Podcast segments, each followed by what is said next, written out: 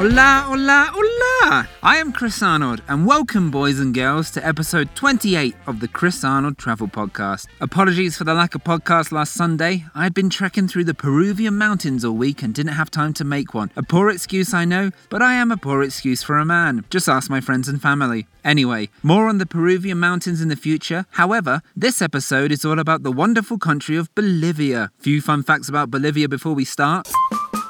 The country was named after Venezuelan political leader Simon Bolivar. There are 37 official languages, and it is one of only two landlocked countries in South America, although this is only since the 1880s when Chile nicked 420 miles of sweet Pacific coastline. Bolivia is still trying to get it back though, and good luck to them, I say. We all love a beach break. Anyway, on with the podcast.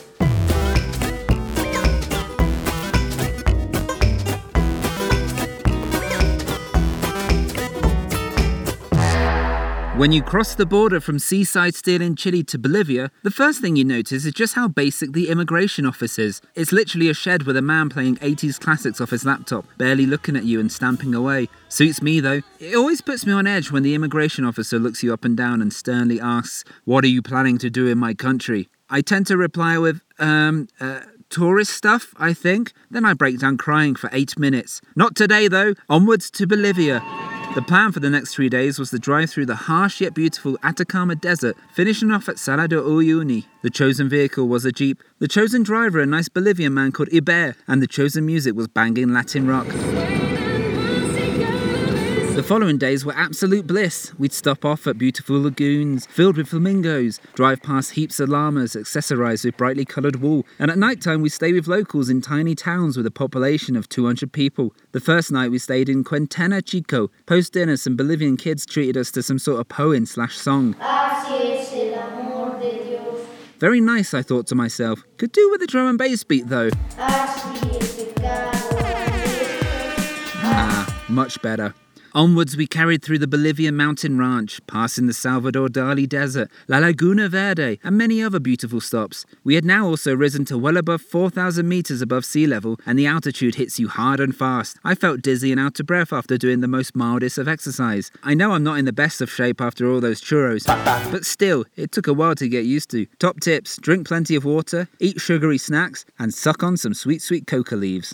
Our 4x4 journey climaxed at El Salar de Uyuni, the largest salt flat in the world, a stunning 11,000 square kilometers of white salt. It felt great to wander around on this giant condiment provider and reassured me that I wouldn't be running out of chip garnish for quite some time. Following on from our salty adventure, we headed up to Potosi, arriving to a town mid parade mode. At 4,200 meters above sea level, Potosi is considered the highest city in the world. I hadn't been that high since my second year at university. Am I right?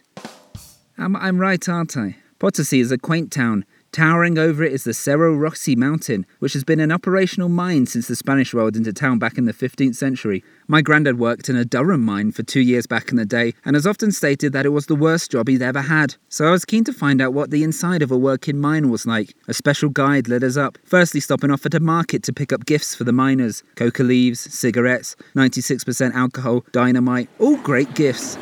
The mine itself is fairly intense and claustrophobic, but extremely interesting to walk around and learn about the development from Spanish colonial times right through to the modern day. Miners have to work there. Ultimately, I felt extremely fortunate to have not been born into a life of mining. It's hard, dark, intense work. The average life expectancy of the Potosi miner is only 55 years. Such is the continuous exposure to asbestos dust. And the decrease in value of tin and silver means that they have to work long hours in order to make anything decent.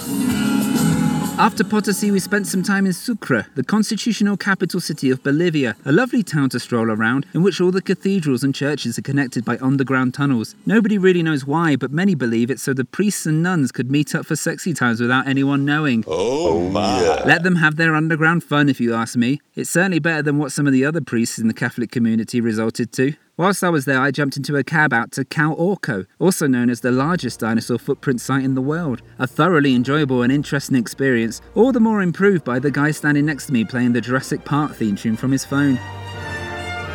Our final stop in the Great Bolivia was La Paz, now the administrative capital of the country since there was a civil war between La Paz and Sucre, in which La Paz won. A breathtakingly stupendous city built on hills and mountains, it's been recently named one of the new Seven Wonders cities. Despite Bolivia being one of the poorest countries in South America, La Paz is home to an extremely advanced cable car system, created a few years back to help with the city's traffic and air pollution. I got on board and felt alive as I soared across the millions of people below me, like a pterodactyl looking over the great Jurassic lands of yore.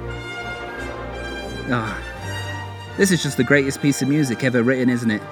I love it so much. I would marry it if I could. I seriously would. Thanks for listening to episode 28 of the Chris Arnold Travel Podcast, everyone. Next week is all about Bolivia's friendly neighbour to the north, Peru. Anyway, you all take care for now, folks. Bye bye.